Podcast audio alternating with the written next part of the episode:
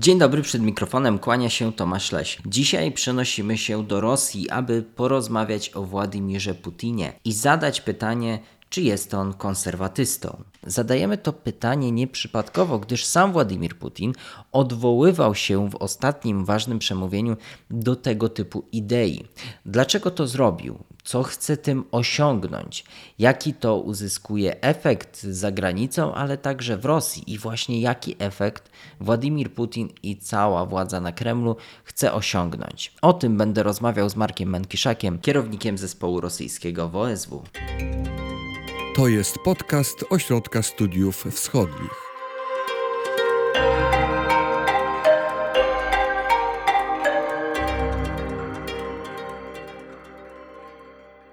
Przyczynkiem do tej naszej rozmowy jest manifest Władimira Putina z forum wałdajskiego. To się rozeszło szerokim echem. Część, tak jak mówiłem, europejskiej też opinii publicznej podłapało ten temat, gdyż Władimir Putin mówił o tym, że Rosja, że on osobiście chce być ucieleśnieniem tych konserwatywnych według niego idei. Więc o czym mówił Władimir Putin na forum wałdajskim? Rzeczywiście w tym roku e, wystąpienie Putina na forum wałdajskim było trochę nietypowe ponieważ e, zazwyczaj e, rosyjski prezydent e, wdawał się w rozważania na temat bieżącej sytuacji międzynarodowej, w której w ostrych słowach potępiał Zachód za różne mniemane grzechy. A w tym roku jakby trochę innym tonem przemówił nagle na Wałdaju. To był ton taki refleksyjny, wręcz filozoficzny. Putin y, pozycjonował się jako taki intelektualista, który jest zatroskany o losy świata, o pro problemy globalne. Wskazywał tak naprawdę na to, że te problemy nie mogą być rozwiązywane w pojedynkę, że konieczna jest do tego współpraca międzynarodowa. Wskazywał też na to, że pewne modele y, funkcjonujące w świecie, modele współpracy, modele instytucjonalne, oparte na y, dominacji Zachodu, stworzone po y, II wojnie światowej, tak naprawdę wyczerpały jego zdaniem możliwości efektywnego działania. Jak rozumiem, ma na to receptę. No tak. Y, I tą receptą, tak jak on powiedział, to y, zwrócenie uwagi na to, że należy postawić w centrum człowieka, w centrum polityki. Humanista, prawda? Tak jest. Y, prawdziwy humanista. Co więcej, powiedział rzecz jeszcze bardziej e, zaskakującą, e, a mianowicie, że e, rywalizacja geopolityczna traci na znaczeniu we współczesnym świecie. To niezwykle zaskakujące, biorąc pod uwagę towarzyszące w zasadzie czasowo temu wystąpieniu inne jego radykalne wypowiedzi tyczące się chociażby Ukrainy i, i polityki Zachodu wobec niej. Otóż Putin stwierdził, że przede wszystkim nie wolno ulegać radykalnym ideologiom. E, on nie nazwał wprost tych ideologii, ale z opisu, jaki zastosował, można było wywnioskować, że tak naprawdę chodzi tutaj o radykalny ekologizm, czyli tak naprawdę postulat gwałt, fundamentalnej zmiany E, społecznej, e, nie tylko politycznej i gospodarczej związanej z walką z ociepleniem klimatu, kwestie ideologii gender i podważania tożsamości płciowej naturalnej, e, ruchy obrony praw LGBT, zagrażające jakby znowu pewnym wartościom tradycyjnym, czy też te ruchy, które nazywane są w Stanach Zjednoczonych cancel culture, czyli tak naprawdę podważanie pewnej tradycji kulturowej, jako zdominowanej przez zmaskulinizowane e, e, i męsk, promujące białą zachodnią kulturę podejścia. Jego zdaniem tak naprawdę to są zjawiska niepokojące, zjawiska, które prowadzą do pogłębiania kryzysu, we współczesnych państwach i należy tak naprawdę im przeciwstawić coś, co on nazwał racjonalnym konserwatyzmem. Co się kryje pod tym pojęciem? Właśnie to jest ciekawe, bo Putin nie za bardzo rozwinął tak naprawdę to, to, to co miał na myśli.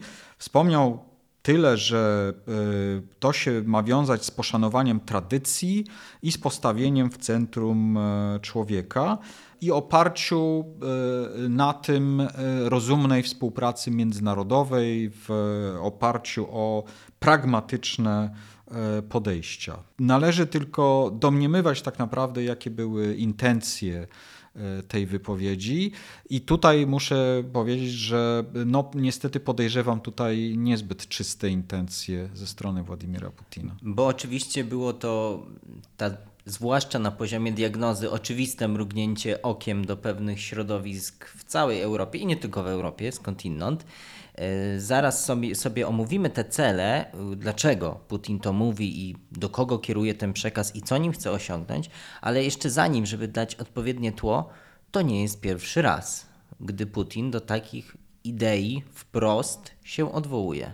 Tak, zdecydowanie. To nie jest pierwszy raz. To można powiedzieć, że jest to pewna e, powtórka, kolejny sezon. E, z pierwszym mieliśmy do czynienia e, w 2012 roku i zaczął się on tak naprawdę od sytuacji politycznej, y, która była wówczas bardzo e, e, złożona i tutaj trzeba chwilę poświęcić na to, żeby krótko ją przypomnieć. E, przypomnijmy sobie, że y, w 2011 roku w Rosji prezydentem był Dmitrij Miedwiediew. Były premier, współpracownik bliski Putina, który, któremu Putin pozwolił na to, żeby kandydował na prezydenta w 2008 roku, żeby został wybrany i objął tę funkcję.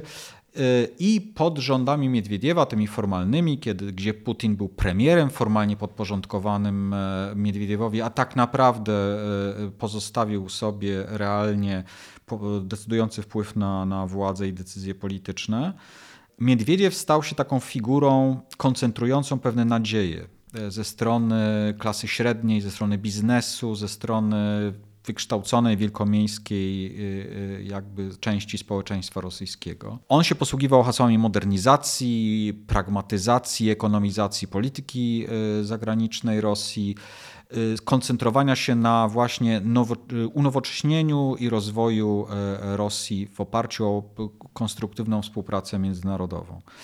I właśnie wielu Rosjan, e, tych bardziej aktywnych, tych e, e, bardziej jakby mm, zorientowanych na tego typu wartości, dostrzegli w tym pewną szansę dla, dla kraju.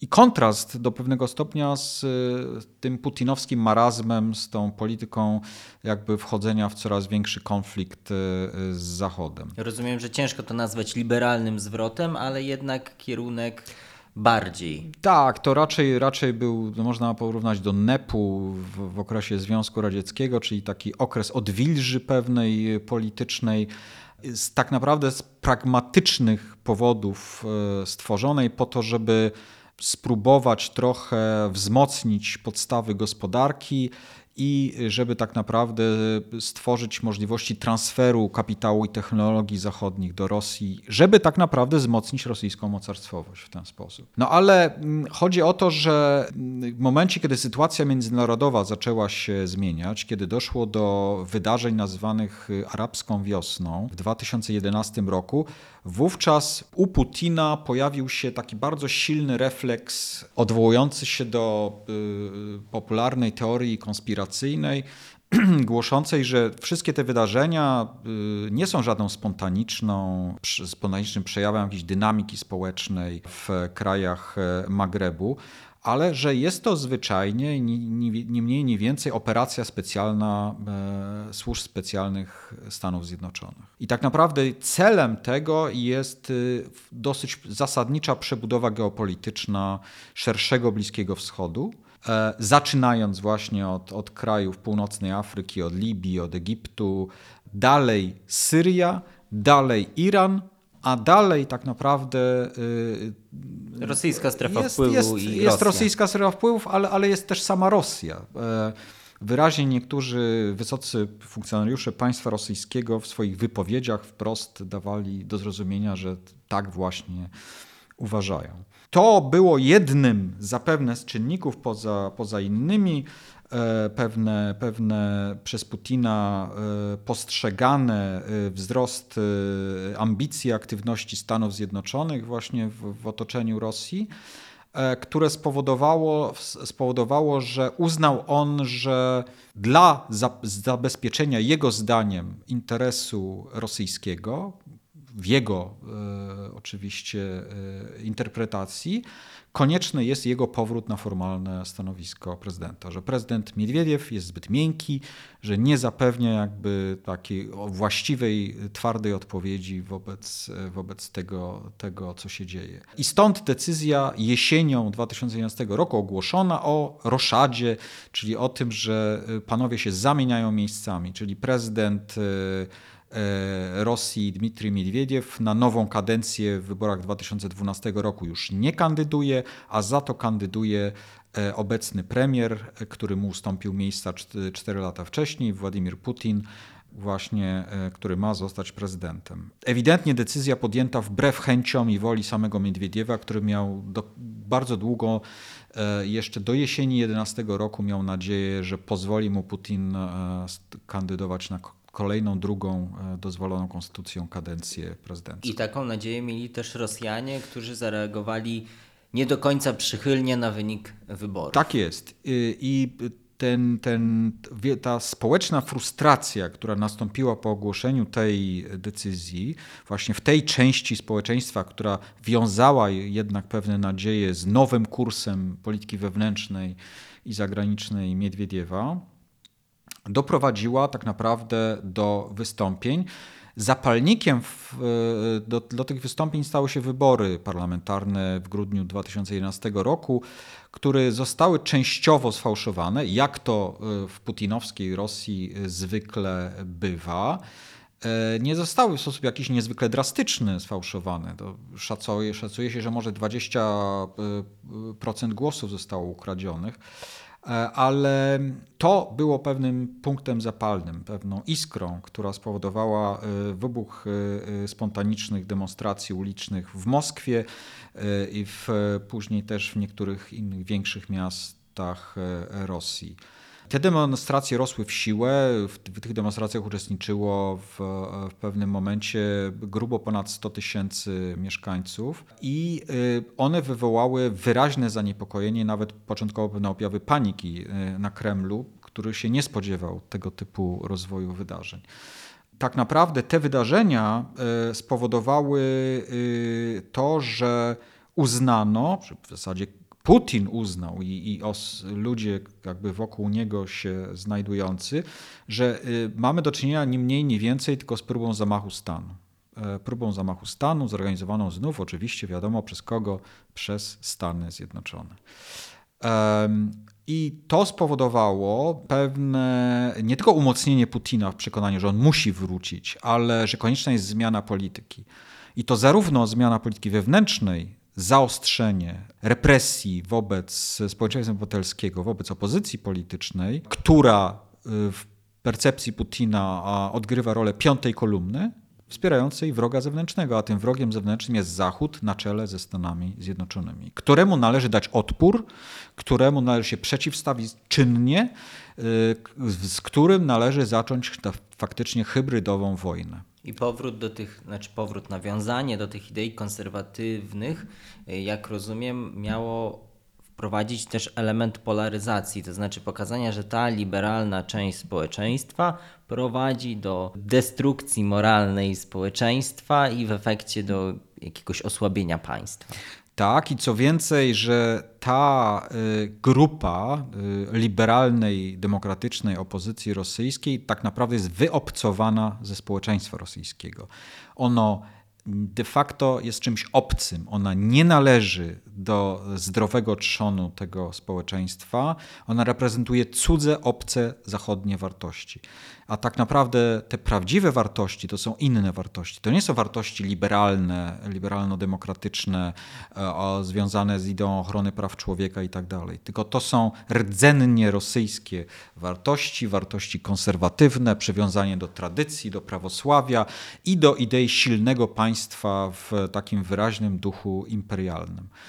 I właśnie Putin zaczął używać tej narracji, czyli w zasadzie jego spin doktorzy, jego, jego, jego doradcy polityczni za, zaczęli lansować coś, co zaczęto stopniowo nazywać w analizach projektem konserwatywnym Kremla. I właśnie ideą całą, e, filozofią całego tego projektu było stworzenie takiego sztucznego wrażenia, że Putin tak naprawdę jest tym prawdziwym, e, prawdziwą emanacją duszy rosyjskiej i, i, tego zdrowego trzonu rosyjskiego społeczeństwa, a jego wrogowie są marginesem tak naprawdę reprezentujących obce, cudze interesy. Tak właśnie w tym duchu propaganda zaczęła działać i w tym duchu Putin zaczął w 2012 roku, także w ramach platformy przedwyborczej, występować właśnie z hasłami opartymi o tradycjonalizm, o konieczność walki z wpływami y, zachodnimi, właśnie także w sferze wartości, kultury y, itd. Tak to był, to był początek tego projektu konserwatywnego, który podkreślę to jeszcze raz, miał na początku przede wszystkim wymiar e, w polityce wewnętrznej, po prostu socjotechnicznym zabiegiem mającym na celu zwalczanie zagrożenia ze strony e, demokratycznej opozycji rosyjskiej. I kolejnym e, jego etapem, jakby kiedy już ta kampania nabrała rozpędu, była próba przeniesienia tego za granicę, ponieważ wydaje się, że kremlowscy specjaliści dostrzegli pewien potencjał w, w tym, że, że tej broni jakby ideologiczno-propagandowej można użyć nie tylko w celu zwalczania wroga e, wewnętrznego, ale w celu osłabiania wroga zewnętrznego, czyli Zachodu. I jeszcze szukania sojuszników. Dokładnie, bo chodziło o to, żeby tak naprawdę podzielić e, zachodnią opinię publiczną, żeby znaleźć także na Zachodzie środowiska, wcale nie y, małe i wcale nie marginalne, które, dla których y, idee konserwatywne, idee tradycjonalistyczne, y, idee jakby sprzeczne z tym, z tym e, kanonem e, demoliberalnym były bliskie. I tak naprawdę chodzi, to była znowu bardzo cyniczna operacja, która miała na celu tak naprawdę przeniesienie wojny y, na pole przeciwnika. Mhm. W tym y, zaczniemy może nieintuicyjnie y, o kontekście wewnętrznym, bo ten kontekst zewnętrzny, o nim już zaczęliśmy trochę, do tego wrócimy, ale pociągnijmy jeszcze ten kontekst wewnętrzny, bo oczywiście te paralele pomiędzy tym, co było w 2012 roku, a 2021 na przełomie roku 2021 i 2022 są dosyć oczywiste. No ale właśnie, w kontekście wewnętrznym, dlaczego teraz znowu Władimir Putin wykorzystuje i ideologię, jakieś postawy bardziej konserwatywne? Czy to jest znowu to samo, znowu próba polaryzacji i powiedzenia ci nawalniści, ludzie, którzy w wyborach parlamentarnych y, po wyborach protestowali też, którzy w nich y, starali się walczyć z władzą, z którymi władza teraz walczy, że to są ci źli, którzy nie są zgodni z rosyjskim, tradycyjnym, konserwatywnym duchem. Mhm. Do pewnego stopnia tak, w tym sensie, że no, teraz jesteśmy trochę w innej sytuacji o tyle, że y, mamy, jesteśmy w stanie faktycznej wojny Rosji z Zachodem.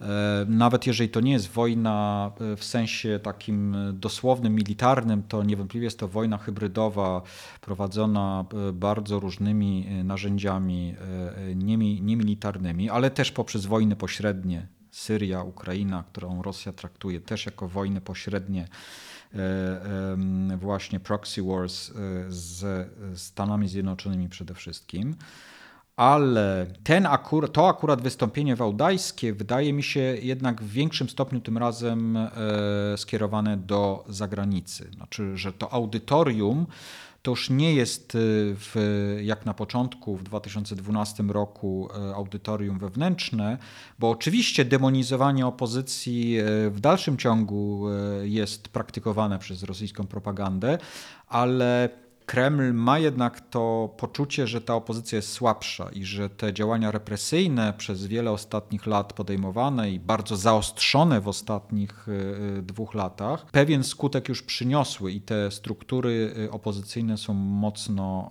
osłabione. W związku z tym mm, nabiera znaczenia ten drugi element, i to jest związane z kolei z definicją sytuacji, w, czy percepcją sytuacji międzynarodowej przez Kreml. Chodzi o to, że e, nie tylko rosyjska propaganda, ale też e, wydaje się, że rzeczywiście osoby należące do tej wąskiej grupy rządzącej w Rosji, skupionej wokół Putina, naprawdę wierzą w to, że mamy do czynienia z systemowym kryzysem Zachodu w tym momencie. Systemowym kryzysem. Chodzi o to, że w ich poczuciu e, państwa i instytucje zachodnie są ogarnięte kryzysem. Kryzysem politycznym, kryzysem gospodarczym, kryzysem społecznym i kryzysem e, ideologiczno-moralnym. A u siebie tego kryzysu nie widzą? Oczywiście oni dostrzegają u siebie te zagrożenia, ale chodzi o to, że znowu to jest takie myślenie, że trzeba wykorzystać słabość y, przeciwnika, który stanowi zagrożenie i jakby przenieść wojnę jeszcze bardziej na jego terytorium. Więc oni widzą polaryzację społeczną narastającą w krajach zachodnich. Y, widzą demonstracje żółtych kamizelek wcześniejsze we Francji. Widzą, widzą demonstracje ruchów antyszczepionkowych w krajach zachodnich.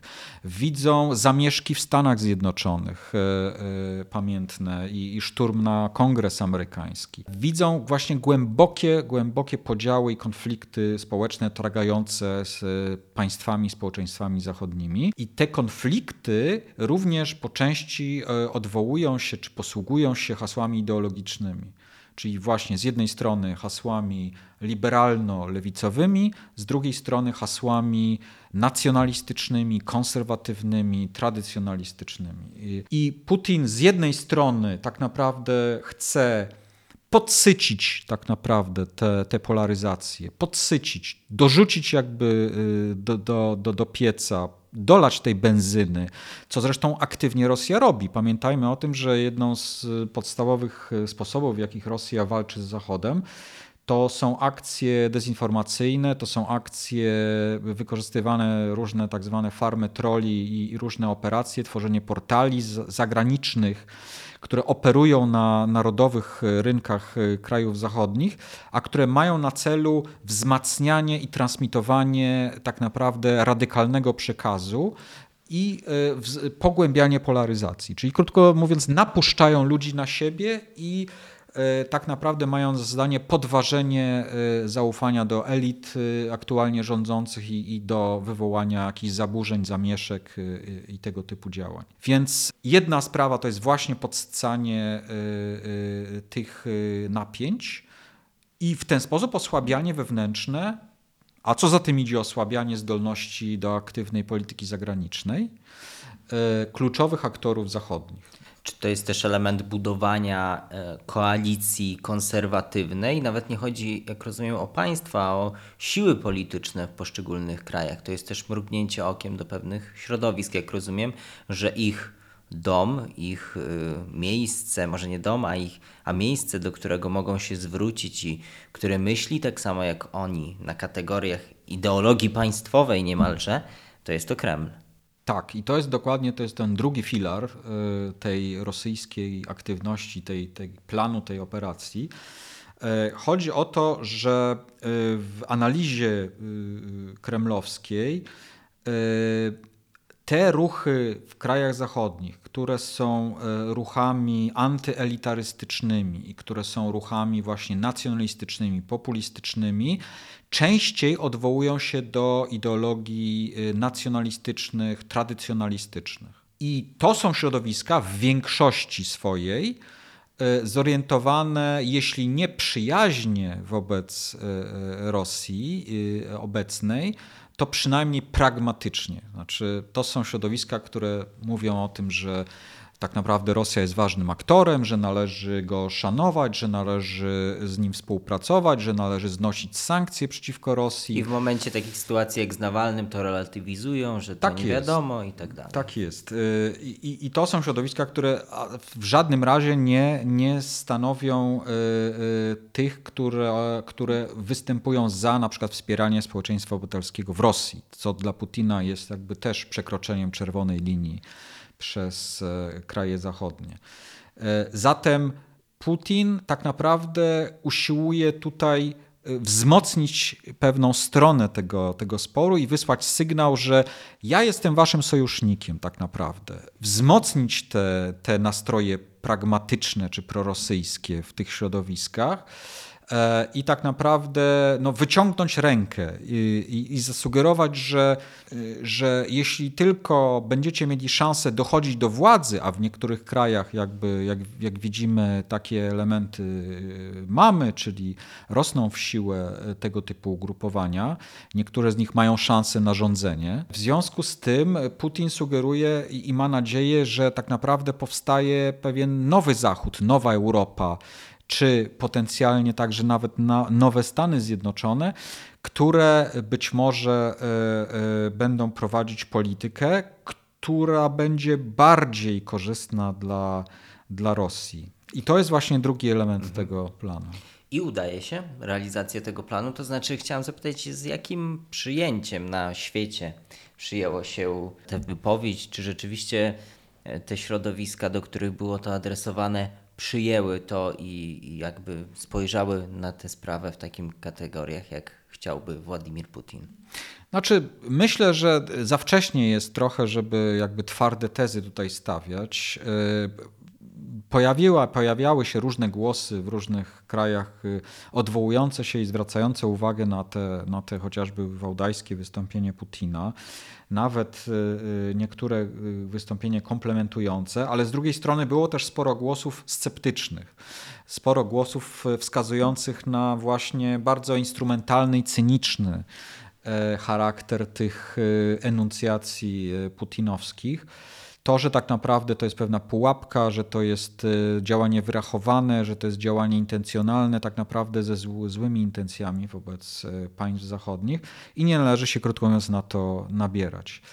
Nie wydaje mi się także, że dla sił politycznych, które, o których wspominaliśmy tutaj, które są zorientowane powiedzmy sobie pragmatycznie wobec Rosji, E, żeby, że dla nich to akurat ma istotne znaczenie, to w jaki sposób Putin formułuje swoje, swoje, swoje wystąpienia, ponieważ oni raczej wychodzą z założenia e, jakby swojej interpretacji interesu narodowego, czyli tak naprawdę wychodzą z założenia odwoływania się do, do swojej oceny, na czym polega interes poszczególnych krajów zachodnich, a to jakiej retoryki Putin używa, y, tak naprawdę ma dla nich raczej znaczenie drugorzędne. Mhm. Chciałem teraz zadać to pytanie, które jest tytułem naszego podcastu, czyli czy Putin jest konserwatystą? Putin, przypomnijmy, były oficer KGB, który teraz e, mówi o cerkwi prawosławnej i o konserwatywnych wartościach. Trochę narzuciłem odpowiedź, ale. No, y, znaczy po pierwsze, oczywiście bardzo trudno jest y, y, wejść w głowę Władimirowi Putinowi i tak naprawdę otworzyć i, i zobaczyć, co naprawdę myśli Władimir Putin. Możemy tylko y, poprzez różne pośrednie dowody i poszlaki o tym sądzić. Putin mało pasuje do postaci takiego, takiego typowego konserwatysty. Pamiętajmy, że Władimir Putin jest y, y, wielokrotnie swoich, swoją, postawą, swoimi wypowiedziami e, potwierdza głębokie przywiązanie do etosu e, czekistowskiego, do, do etosu sowieckich służb specjalnych, KGB, które stało u zarania jego, jego kariery.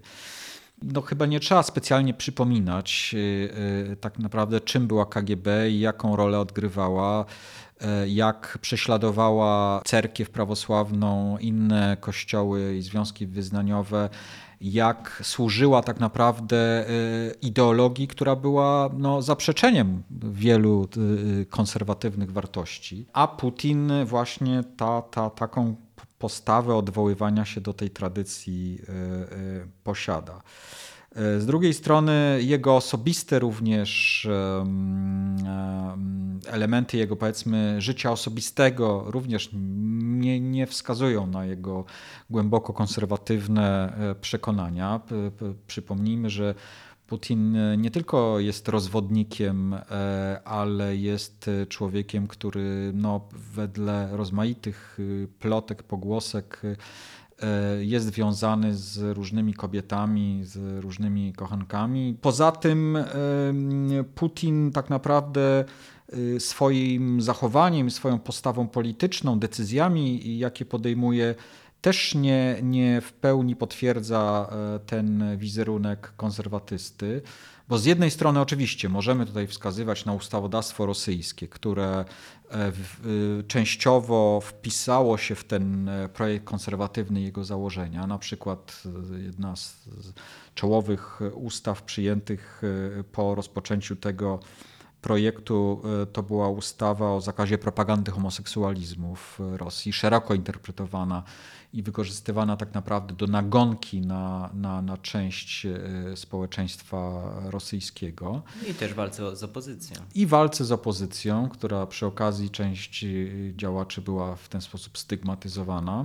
Z drugiej strony pamiętajmy, że na przykład władze rosyjskie nie uczyniły niczego dla y, zmiany y, chociażby y, ustawodawstwa w kwestii aborcji i ochrony życia poczętego. Które jest bardzo liberalne. Aborcy, prawo aborcyjne w Rosji jest niesłychanie liberalne. W zasadzie częściowo przy zachowaniu pewnych y, czasowych ograniczeń aborcja jest dostępna na życzenie. Jest masowo stosowana jako środek kontroli urodzeń y, w Rosji. Y, I państwo, y, państwo, które uprawia propagandę w duchu konserwatywnych wartości, którego służby y, i propaganda wspierają ruchy obrony życia w państwach zachodnich, tak naprawdę nie robi nic, aby tą rzeczywistość rosyjską zmieniać. A społeczeństwo rosyjskie bynajmniej nie jest konserwatywne, społeczeństwo rosyjskie jest dosyć liberalne, jest mocno zlaicyzowane. Liczba osób e, praktykujących e, regularnie to jest kilka procent społeczeństwa. Prawosławni, których mniej więcej dwie trzecia zgodnie z deklaracjami, spora część z nich, e, według niektórych sondaży nawet jedna trzecia deklaruje się jako osoby niewierzące jednocześnie, więc Jak to jednocześnie się deklarują jako uczestnicy cerkwi i jako niewierzący? tak, prawosławni ateiści. Y, W tym sensie, że Prawosławie rozumiem jako, wtedy interpretują jako element pewnego rodzaju ideologii państwowej. raczej y, jako element kultury, y, cywilizacja prawosławna, przywiązanie do pewnych tradycji, do świąt, ale religijnie nieobchodzonych wcale. Ale tak by utożsamianie prawosławia z rosyjskością. Jestem Rosjaninem, czyli jestem prawosławny, y, czyli y, odpoczywam, y, kiedy są dni wolne w święta prawosławne i piję alkohol z przyjaciółmi i, i rodziną. Natomiast nie oznacza to wcale jakiegoś głębokiego przeży- przeżywania religii, wiary osobistej. No i właśnie tutaj jest wątek cerkwi, która rzeczywiście w działaniach Kremla jest ważnym elementem, ale jest elementem całkowicie traktowanym instrumentalnie. Tak. Cerkiew prawosławna jest w Rosji instytucją. Jest instytucją, która przez państwo jest postrzegana jako pewien element y, utrzymywania ładu y, społecznego. Y, Jest, można powiedzieć, sojusz tronu z ołtarzem w Rosji, czyli władze cerkiewne, patriarcha Moskwy i Wszech Rusi e, daje jakby polityczne błogosławieństwo. Putin i, i e, niektórzy przedstawiciele wyżsi dos- dostojnicy państwowi uczestniczą w e, ceremoniach religijnych przy okazji jakichś ważniejszych świąt. Przy czym widać, że, że Putin czasami ma problem, że, żeby się prawidłowo przeżegnać, co też wskazuje na jego pewnie ograniczone jakby relacje z wiarą. A z, w zamian za to, za to wsparcie ideologiczne, wsparcie polityczne, wsparcie też ideologii rosyjskiego świata przez cerkiew, czyli y, tego elementu również polityki zagranicznej e, kremlowskiej, czerpie pewne konkretne benefity, czyli na przykład prowadzi działalność gospodarczą, jest, ma zwolnienia podatkowe, co prowadzi oczywiście do rozmaitych patologii e, również w tej sferze. I też miękki wpływ, rozumiem, na kraje, które, których prawosławie istnieje. Oczywiście to jest aktywny środek też oddziaływania na ościenne kraje, zwłaszcza na obszarze e, postradzieckim. Takie kraje jak Gruzja chociażby, ten czynnik jakby prawosławny przez Kreml jest bardzo intensywnie wykorzystywany, ale też kraje jakby tej tak zwanej dalszej zagranicy, y, kraje prawosławne takie jak Grecja, y, były tradycyjnie postrzegane, czy też Serbia na przykład, y, tradycyjnie postrzegane w Rosji jako, jako kraje no, przyjazne, z którymi Rosja usiłowała jakby rozwijać bliższe, bliższe relacje, odwołując się do pewnych wspólnych właśnie korzeni i wspólnych tradycji kulturowo-religijnych. Mhm. I zmierzamy tutaj do końca i do puenty. I myślę, że jako puentę warto powiedzieć o tym, i to chyba trochę jest intencja naszego podcastu, to znaczy i tego, dlaczego się zajęliśmy tym tematem, żeby do tych wszystkich deklaracji e, Władimira Putina, tego co mówi Kreml, zwłaszcza w dzisiejszych czasach, w momencie pewnych dużych napięć pomiędzy Zachodem a Rosją i też wzmożenia wojny informacyjnej, żeby patrzeć na ten kontekst i na to, dlaczego Kreml mówi to, co mówi i co chce tym ugrać. Tak. e, I pamiętajmy o tym, że, że, że Putin, jeżeli reprezentuje sobą jakieś, jakieś poglądy, to raczej bliżej mu pewnie do nihilizmu niż do konserwatyzmu. A klasycy, do których się odwołuje Nikołaj Bierdiajew, Iwan Ilin czy Lew Gumilow, e, zapewne są mu raczej znani ze, ze streszczeń, e, które, które otrzymuje z różnych służb e, niż z jakiejś głębokiej, e, dobrze przemyślanej lektury, bo też praktyka e, polityki, postawa Putina e, tak naprawdę z wieloma z tych idei jest sprzeczna. Dobrym sposobem, żeby tę praktykę poznawać jest śledzenie tego, co pojawia się na osw.waw.pl. Tam na bieżąco monitorujemy i analizujemy to, co się dzieje aktualnie na świecie, a dzieje się niestety w tym kontekście dużo. Także zapraszamy też na naszego YouTube'a, tam e, inne materiały w innej formie. Dziękujemy za tę rozmowę. Do widzenia, dziękuję. Do usłyszenia w kolejnych odcinkach.